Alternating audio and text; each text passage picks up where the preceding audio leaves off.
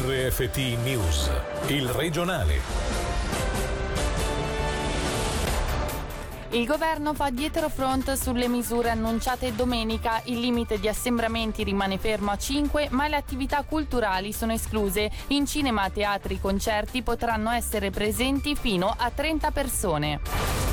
Non richiameremo gli infermieri frontalieri, anche nei momenti più difficili le frontiere devono rimanere aperte per i lavoratori. A dirlo su Radio Ticino il senatore Alessandro Alfieri.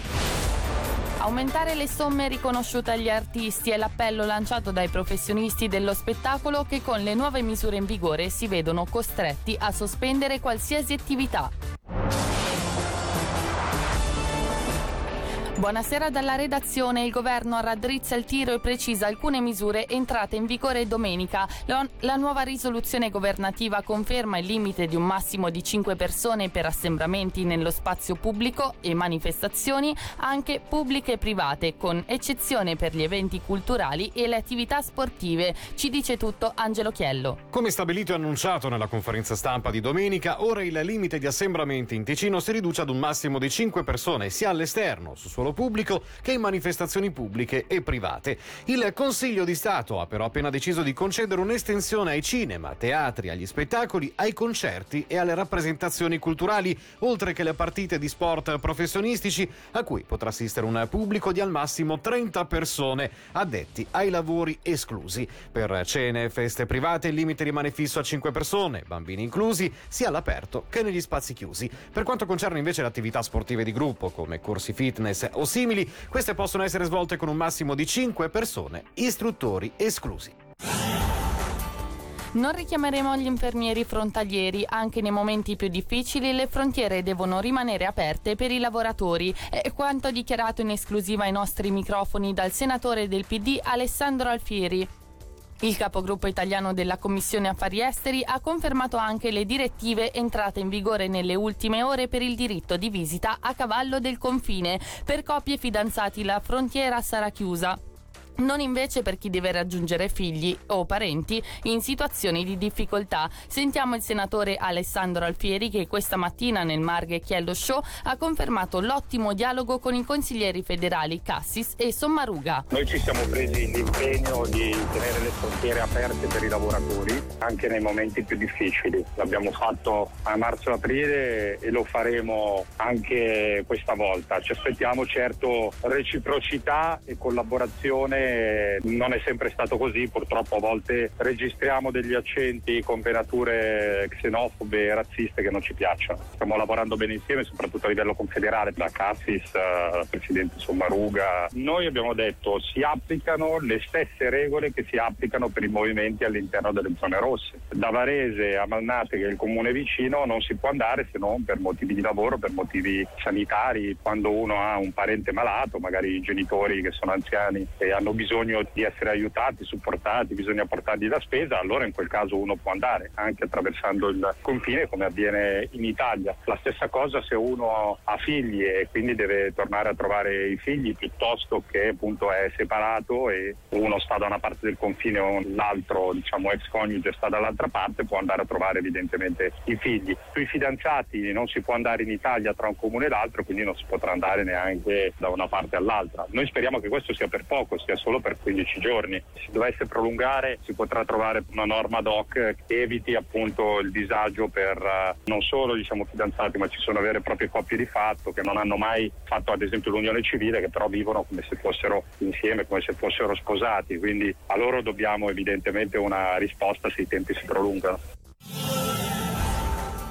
Infortunio sul lavoro questa mattina a Montagnola, un operaio cinquantenne è rimasto seriamente ferito ad una gamba mentre effettuava dei lavori in un cantiere. Michele Sedili. Stava effettuando dei lavori in un cantiere in vicolo delle scuole a Montagnola. Il cinquantenne italiano domiciliato in Italia, mentre operava con un piccolo escavatore, una volta sceso dal mezzo è rimasto incastrato con una gamba sotto di esso. Spetterà l'inchiesta stabilire le cause. Oltre alla polizia cantonale sono intervenuti i pompieri di Lugano per le operazioni di salvataggio e i soccorritori della Croce Verde di Lugano che dopo avergli prestato le prime cure hanno trasportato l'operaio all'ospedale in ambulanza. Stando a una prima valutazione medica, l'uomo ha riportato serie ferite alla gamba, ma non tali da metterne a repentaglio la vita.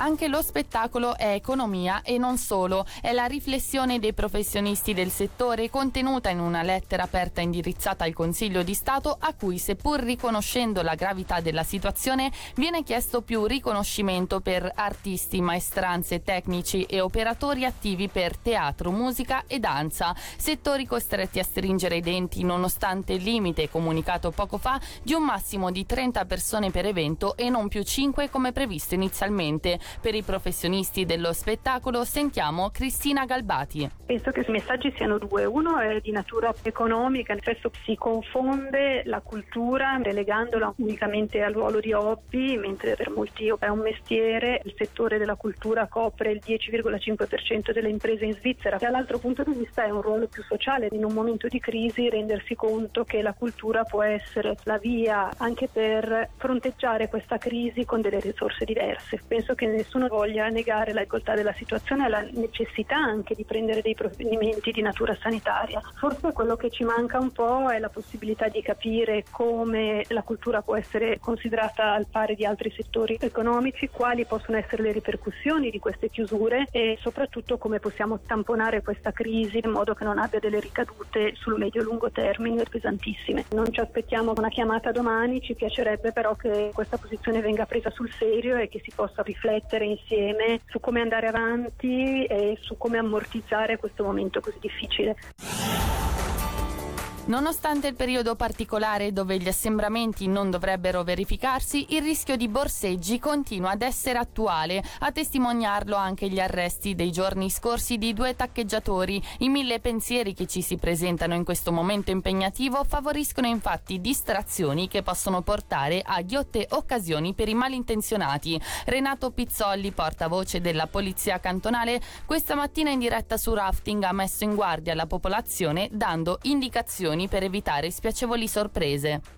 Noi definiamo borseggio quello che è un furto con destrezza, quando qualcuno riesce a rubare il portamonete o qualcosa da una borsa ma anche dalle tasche. Questo capita soprattutto se siamo un po' distratti. E la distrazione spesso veniva indotta dall'autore, ci chiede qualcosa magari tra gli scaffali, eh, mi può aiutare a trovare questo o quell'altro, oppure ci urta leggermente e il complice intanto eh, ne approfitta o ne approfittavano perché si lascia la una borsetta incustodita. Gli oggetti che rimangono incustoditi, che siano al bar o che sia sul carrello della spesa, sono una ghiotta opportunità per, eh, per gli autori. E questo capita perché eh, noi spesso, soprattutto il telefono, abbiamo l'abitudine di appoggiarlo sulla, sul tavolo e poi non sempre l'abbiamo completamente sott'occhio. Portare il portamonete su di sé, metterlo in una tasca interna, non lasciare incustoditi gli oggetti Due decreti d'accusa per inquinamento è quanto deciso nei giorni scorsi dal procuratore pubblico Zaccaria Akbas a proposito degli sversamenti di scarsi della lavorazione di inerti da parte della Silo e Beton Melezza di Losone e della ditta di trasporti Petrucciani. I decreti riguardano il direttore della prima e il titolare della seconda per aver inquinato consapevolmente le acque della Melezza e i terreni agricoli sul delta della Maggia. Entrambi hanno già inoltrato le loro posizioni e il caso andrà in aula. Il giornalista d'inchiesta Orlando Giudicetti che si è a lungo occupato di seguire questa vicenda. Una persona ci ha segnalato dei camion che andavano nelle cento valli carichi e tornavano vuoti in base alla concessione edilizia che loro avevano e la concessione di pescaggio doveva essere il contrario. Abbiamo constatato che veniva sversato del limo. Con le piogge questo limo andava a finire nell'acqua, quindi vi è il presupposto che ci sia stato un inquinamento perché il limo è uno scarto da lavorazione nel quale sono presenti dei metalli pesanti pesanti. È un materiale che va smaltito in una discarica di tipo B e quindi si contravviene a una legge federale. Abbiamo ricevuto un'altra segnalazione che ci diceva di dare un'occhiata ai terreni alla Maggia. Siamo andati a vedere, visto che c'erano delle ruspe dalla ditta Petrucciani SA e abbiamo notato che tutti i campi, sia sul territorio di Ascona che Locarno, erano coperti da uno strato di limo. Abbiamo fatto l'analisi di comparazione ed è risultato essere lo stesso limo. Siamo andati direttamente al direttore del terreno alla Maggia, lui conferma tutto e ci dice di chiedere al signor Petrucciani che era lui che trasportava e spianava questo limo. Petrucciani ha ammesso di averlo fatto per diversi anni, presumibilmente viene venduto questo materiale come concime. E quello che abbiamo appena sentito era il giornalista d'inchiesta Orlando Guidetti. E per oggi dalla redazione è tutto, buona serata.